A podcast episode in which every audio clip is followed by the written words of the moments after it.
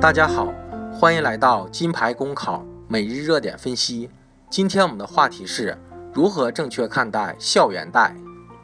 近几年，校园贷市场发展迅速，但由于前期缺少相应监管，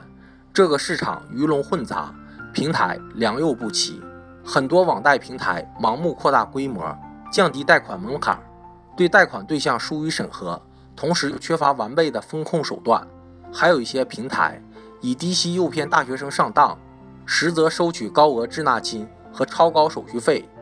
实行暴力催收，校园贷市场隐患暗伏，成为互联网金融的风险高发区。大学生群体没有稳定的收入来源，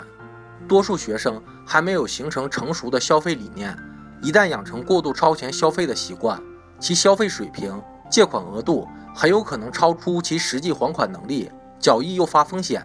加之大学生的金融知识普遍缺乏，风险意识相对淡薄，对于一些信贷产品的高风险认识不清，往往容易掉进高利贷陷阱。当然，在彻底清查问题平台的同时，也要关注到大学生合理的消费信贷需求，不搞一刀切。校园贷市场的异常火爆，正说明校园消费金融适应了一部分市场需求。这些年，全社会的消费结构正在升级，随着信用卡。消费金融产品渗入校园，大学生的信用意识和超前的消费意识也在不断提高。大学生是未来潜在的主流消费群体，为他们提供安全、适宜的信用消费贷款，有助于在年轻人当中逐步培养起成熟、理性的消费意识和信用观念。健康的市场离不开合规的机构，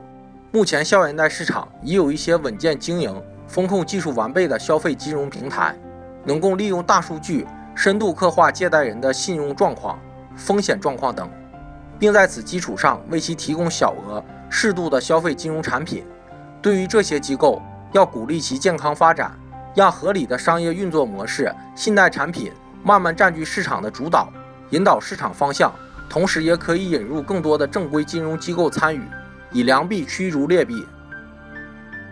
小额、场景化。是校园消费金融应秉持的方向，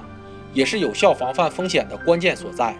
消费金融解的是一时花费所需，满足日常合理的生活和学习用度，不适合满足宏伟的创业大计，也不适合用来比拼数码产品。不需要太高的额度，否则会让学生滋生出过度超前的消费习惯，也容易埋下风险隐患。从根源上化解风险，校园贷平台首先要提供小额。与还款能力相匹配的适度性消费金融产品，让风险关口卡在前端。同时，大学生培养市场风险意识，首先要从自身做起。虽然近年来大学生的金融知识和信用意识有所增强，但他们对金融陷阱还缺乏足够的识别能力，